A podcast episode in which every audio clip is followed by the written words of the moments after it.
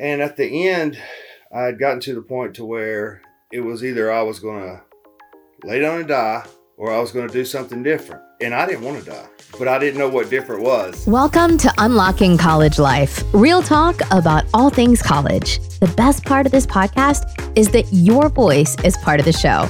Other students care what you have to say. So, through your questions, your feedback, and your real talk, we all grow together.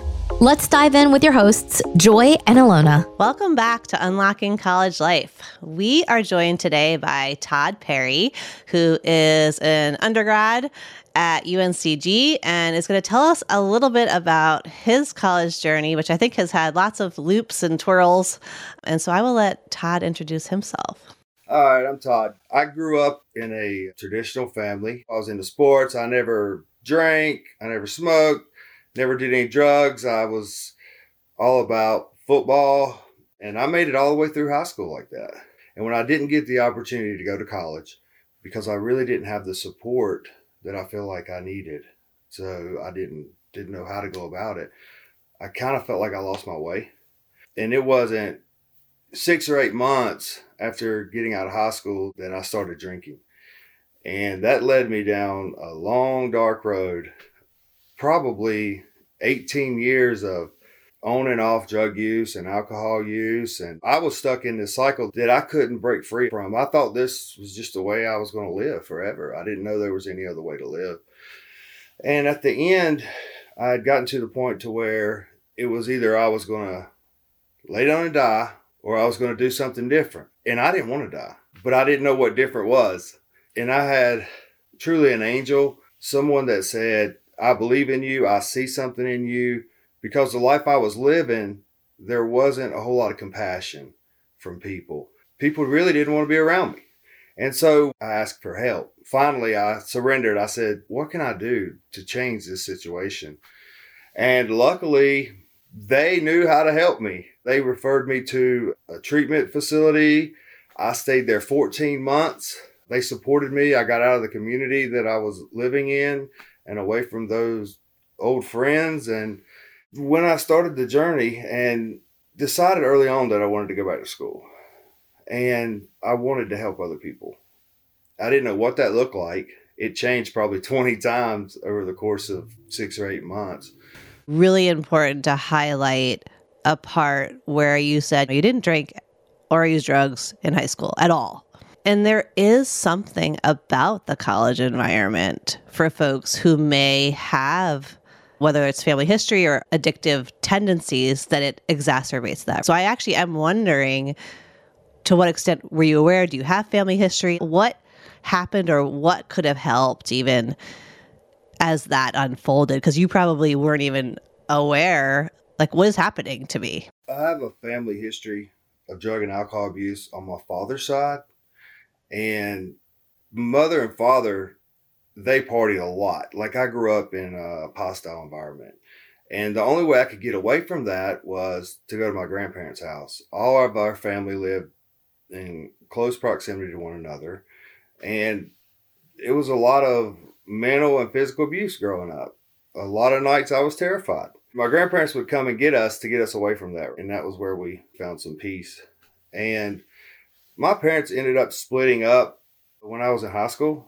And so I moved in with my grandparents. And it seemed like I rebelled a lot during that time period. I was also on some ADHD medication from five years old because I could not sit still. There was a time when I was strapped to the desk because I could not sit still. We had a fire drill and I couldn't get out of the building. I was stuck in the building. What do you mean? Someone literally tied you down to a desk? Yeah, they had a strap that they tied around me so I would stay in my seat. This is a teacher? Yes. And I didn't tell my parents because I thought I was going to get in trouble. And so a couple years later, when I said something about it, my mother went to the school and this teacher was still doing this to other students. This is horrific, particularly yeah. overall, but certainly when you then put it in context of I couldn't get out for a fire drill what is this? It was hard for me really to focus enough to really, really get an education, honestly. So I didn't do very well up until really high school, I started doing better in high school, but not to the extent of being an A student or anything like that, because I still had behavioral issues. And I found that when I was involved in sports, that's where I felt like I belonged. That's when I was the happiest. And my senior year, there was an incident that me and some other wrestling teammates locked a guy in a locker. He actually put himself in a locker, and we locked him in a locker, and it was a big ordeal. So they suspended me for three days, and they said that I couldn't do any more sports.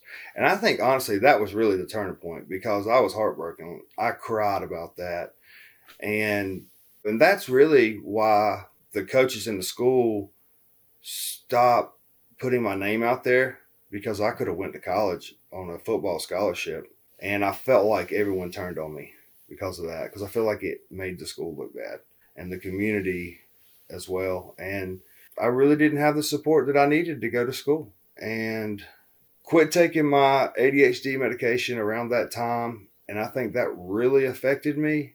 No one helped me get through that time period. I felt like I was on my own. I was alone. Like I was trying to figure out I mean I was a 18 year old kid trying to figure out what I needed to do in life, and I was clueless. Well, and the irony on some level that they took away the one thing that was your anchor of stability almost. You know, it's like, it's so obviously folks must have known sort of the hardships of your life, and the consequence was to take away this thing where you said you felt the most like yourself. Well, you talked about your angel that you started to finally I don't know, believe in yourself again or feel like you weren't just stuck. Go ahead, Elena. Well, I had this time period around, I had this clarity, it seems like, around 2012. And, and I was like, I want to go back to school. But because of my past, I felt like all I could do was maybe be a welder or something. Because I put myself in this box in my own mind so I had these limitations. No one will accept me, but in the welding community, it would be just fine. And so I went to school. I got an applied science degree, welding technology. I started a mobile welding business. I did great. And I got married at the time.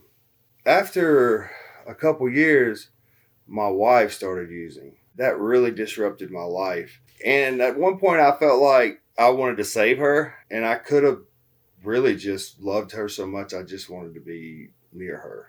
And I knew that it was a mistake to be around the alcohol and drugs, but I did it anyway. And it sucked me out there really quick. I remember the first week, I was reaching out to people, like telling them what was going on. But I was reaching out to people that were doing the same thing as I was. I wanted somebody to tell me, you need to stop. This is going to get you, right? I literally lost everything I had the house, the dogs, the vehicles, the business, everything in about three months. And I had nowhere to go. I got a DWI, and you know, so I was in and out of court.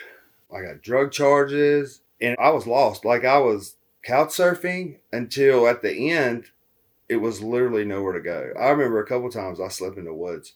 My mom found out later that I slept in the woods behind her house, and she was like, Why didn't you tell me? Because the shame and the guilt that I felt, I stayed away from everyone that loved me because I didn't want them to see me that way. And I even went to her house while she was at work to take, well, I say a shower, but I used her water hose in the cold because that was the only way I could do it. And I ended up running around out in the cold and things, and I had an abscess in my tonsil. I could not turn my neck, I couldn't swallow anything. And at this time, I was at my aunt's house, staying in the building, thinking nobody knew, but she knew it. And she called my mother, and she had my mother come down there, and she was like, What's going on with you? She ended up taking me to the hospital. She wanted to tell them that I needed help. Well, I was so embarrassed and ashamed that I got angry at her because I don't need help. And she ended up leaving. I pushed everyone away. And I went to a different hospital to get this procedure done. And when it was time to be discharged, I called my mom because I had no one else to call. And I was like, I'm ready. Do you want to come get me? And she was like, No, I'm not coming to get you. And so it was pouring down rain in the wintertime, and I'm thinking that I'm in this town that's like 30 miles away, and I'm going to be out there living homeless in the cold and rain. And I begged her, and she was like, You can do that, or you can go to treatment. And I was like, Yeah, I'll go to treatment. I felt like that was the only option I had. So she let me stay at her house a couple days, got into treatment, and I was there three weeks. But I remember they would go to 12 step meetings, and I would hide in the closet because I didn't want to go to 12 step meetings. So when they did room checks, they thought I was at the meeting. Because when I went to the meetings, I heard them talking about me. They were talking about my disease, and I wasn't ready to look at that.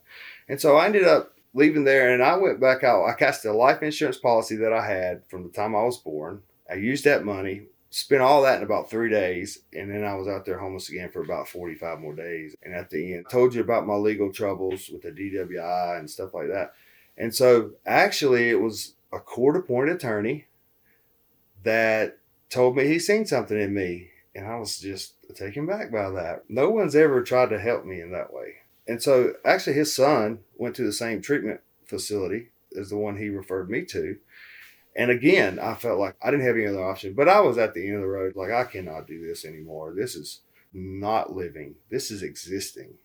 It was torture. And so I had this clarity again spiritual experience. I could look down on myself and actually see myself for what I had become. And I didn't like what I was seeing. So, like I said, it was either lay down and die or do something different. And I allowed him to help me. And so I ended up going to treatment. And as soon as I pulled up, guys came out and helped me take my things in the house. Like the love and the compassion that I felt was different, right? I knew I was somewhere different. And it took me a long time to adjust to that because I wasn't used to that. And I thought all I needed was some help to get back on my feet. If I could just get my stuff back, if I could make money, I would be happy. But what I got was so much greater than that. Like after about six months, I had some peace, I had some joy. I even started laughing. All that was different. It took a while to adjust, especially the peace part, because I wasn't used to that and I just rolled with it. I took every opportunity that I could get. Heavily involved in 12 step meetings. I have a sponsor, I sponsor other people, I do a lot of volunteer work. I had opportunities to go speak, tell my story. That has done wonders in my life. And that's where I really figured out that being of service and helping other people, that's where I was the happiest, right? Because the disease of addiction is real self centered. It's all about me, what I want, nobody else matters real selfish. And by helping others, I felt like I was part of something again. Like I told you before, when I was in sports, I felt like I was a part of that. And so when I found this opportunity to help other people, I felt like I had belonged. I still hang out with a bunch of alcoholics and addicts, but the difference is they're not using, they're in recovery. And that's amazing. I can talk to these folks about what's going on in my head and they'll nod because they understand. And so that connection is what I needed because I was so isolated and alone and so hopeless. I just wanted to give up. It's like a different type of team. But so, yeah, I mean, I just think you talked so much about the power of shame. And you talked in the beginning about how when you first were using, you got it sounded like you were getting a lot of judgment and stigma and not a lot of help, and that the recovery community sort of turned that on its end and was all about love, support, bringing people. I am wondering because at that time, I'm sure the last thing on your mind was, I'm going to go to college. Walk us through how that became a reality. Actually, attorney that I was telling you about that helped me get into treatment, he told me that his son was going to school to be a peer support specialist and told me what that was about and it intrigued me, right?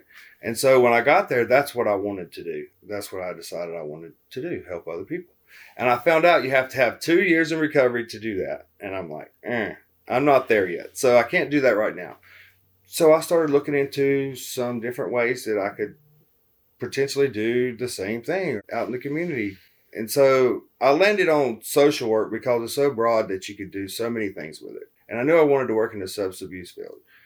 And so, like I said, I was going to a community college level, and there was this liaison between UNCG and the community college that I was attending.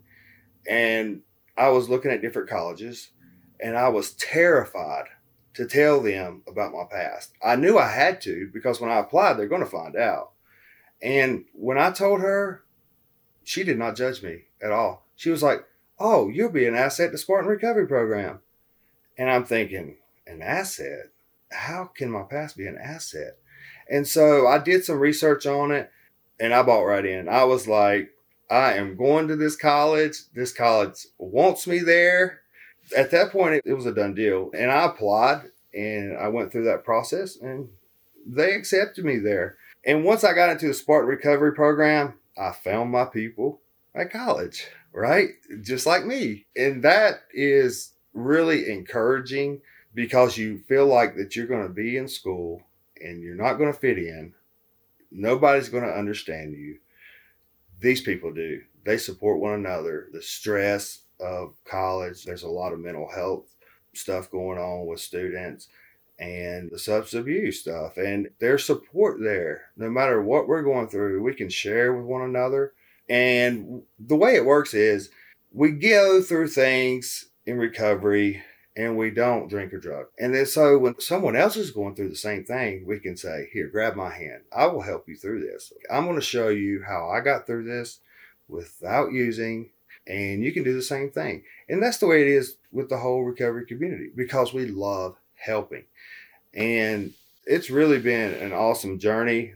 The things that have happened in my life, I never could have imagined. If I would have written down where I would be at three years into this process, I would have been shortchanging myself by a thousand miles.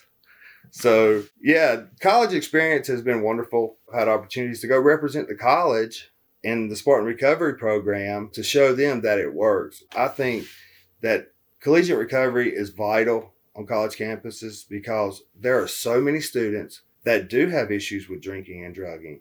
And like I was telling you before, when I got out of high school, I didn't feel like I had that support. So I don't think I could make it through college without the support of those students in Spartan Recovery. Well, and I think that recovery here is so important on so many levels. Obviously, it's keeping you sober, but also the two factors that we know make for example, 12 steps work are the fellowship, so the acceptance, the unconditional acceptance of folks who also have been there, which is really in such contrast to the shame and trauma you grew up in. And then also, as you already said, the volunteering piece, sort of helping other people, giving back. I mean, those are really the two key factors that make 12 steps in recovery work so well. So, I'd love to hear more on. I mean, and maybe it's the unconditional positive regard and acceptance to help you heal this shame. I'm curious even about sort of the ADD component now, hopefully properly medicated. In recovery, I decided because it takes a while for your brain to kind of adjust. After you remove the substances, you're all over the place. And so after I had a year, sought some mental health help and psychiatrist, you're able to see what actually does work and you're able to utilize those tools and apply those to your life. And then it becomes a lot easier, honestly, to live life and realize that you can live life without drugs and alcohol. My ADHD has always been a problem. And so I went and seen a specialist about that and I got some tests and I was off the charts. I mean, I was off the charts. But it was a problem not only with school, it was a problem with work, it was a problem in personal relationships. I'm going to get some help. And so when I talk to people about being on medication like a raise, you can't do that. Yes, I can. If I talk to my doctor and they know I'm in recovery and I'm taking the medication as prescribed, and it's improving my life, it's perfectly okay. Can you loop back around? So I know you're part of this mentor program. So you've told a lot of stories today about you being on the other side of mentoring or on the other side of being helped or saved. And now you really see yourself as that mentor. So can you talk a little bit more about what that looks like? It's the same thing. Like you have people come in and they are struggling, they have no idea how to live. And and you show them the way and they have trouble with i've seen many of them almost flunk out i mean they don't know how they're going to make it and they're scared. And so when they come in, they're kind of broken the way I was. And we're able to show those people that it can be done. I think often no one's better than anyone else. We're on the same playing field. We only have today.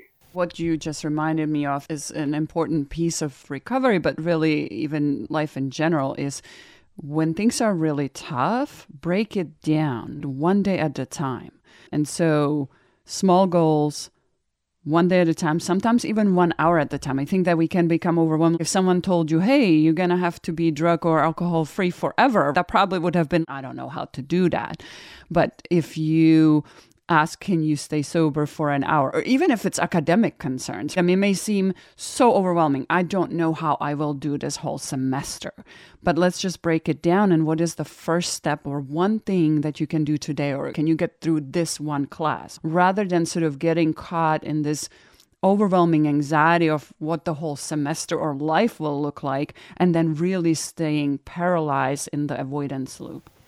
And I think the fear of looking at it as a whole, looking at everything that I have to do, the papers, the tests. I also just knowing that there's students listening out there. We talk a lot in the collegiate recovery community here, just sort of knowing that there's actually so many students that aren't connected that need to be. What do they need to hear that even the students might be, I don't know if I need that, but their gut probably is, actually, I probably do. What would you say to those students? I think if you're feeling that on the inside, then you probably need to reach out for help. I think you don't end up walking into a meeting on accident. You don't end up walking into a collegiate program on accident. I think if you're having consequences, if your grades are suffering, if your relationships are suffering, you're having problems with family, it may be time to reach out. And I think a lot of students are scared. They don't want to reach out. And then there's so many that, that have no clue that there's help. And that's really what I want to drive home is is there are people that care. You are not the only one that feels that way, even though we often do feel like no one else understands. There are people that will help you through the process. You just have to reach out and ask for it and let people direct you to the sources that you are going to utilize. And then from there, just allow the process to work. I think there's three things that you must have in recovery honesty, open mindedness, and willingness. If I'm honest with myself and realize that I have a problem, I need some help, that's number one. And then I'm open to what others have to say, right? The ones that have the information. And then I'm willing to do it. Live in a solution. This is what I need to do. I'm going to take action to make this happen. As a follow up to that, and Joy will know a lot more about this because she's part of a department, the Wolverine Wellness here at Michigan even if you are, haven't hit a rock bottom, and even if your academics are not completely down the drain, but you are already struggling in some of the areas of your life where you're kind of white knuckling it, it's kind of chaos, you're still managing, but you have, you kind of know this is probably not the most effective or productive way to be. I appreciate you highlighting being open. And so go chat with someone and see what you can unpack. So you don't have to hit a rock bottom to seek help either. And in fact, I mean, we sometimes say you hit a rock bottom when you stop digging. And when you get off the elevator, you get to decide at what point you get off the elevator. And chatting with a professional, maybe you'll decide, yeah, I actually don't have a problem. I'm not addicted but there are some things I could do differently. And we do have folks on this campus to actually talk to about either stage of this. 100%. And I would say maybe walking into the recovery program isn't where you're at, but there are so many folks, whether it's in the counseling and psychological services or in the wellness center or wherever you are on your campus, who you can have that first conversation with. And then a reminder that those professionals are all connected and they'll get you to where you need to go. We're coming up on the end of our time today, Todd. This has been such a great conversation. Just wondering if there's other thoughts you want to leave students with today. Yeah, I think it's important to reach out because when I was in that place, I didn't know what to do. So I couldn't do it myself. I had to reach out to other people. And I think it's vital. And they'll help you through it, whether you need to work through some depression, relationship issues, or you actually do need help with the addiction. And I've seen so many young folks 18, 19 years old that are ready to get help. And that is so encouraging to me because that's around the time that I got started. You don't have to live 18, 19, 20 years because it's only going to get worse. And so it continued to get worse. And I'm a believer that you don't have to hit a rock bottom. You just have to decide that this is not what I want to do. You don't have to continue to go down that road. I was never told that you're going to be an addict and you're going to have years of pain and misery. So I think it's so important that y'all are highlighting this and giving people an opportunity to hear this and maybe they can decide that they don't want to go down that road. That's a great note to end on. Thank you so much for joining us today. It's been such a pleasure. Thank you for having me. Thanks, everyone. We'll talk to you next time. Take care. Thanks for listening. Please rate and review us on your favorite pod platform. Share with your friends if this is making you think about and participate in college differently. We want to hear from you. Connect with us on Instagram and let us know how it's going.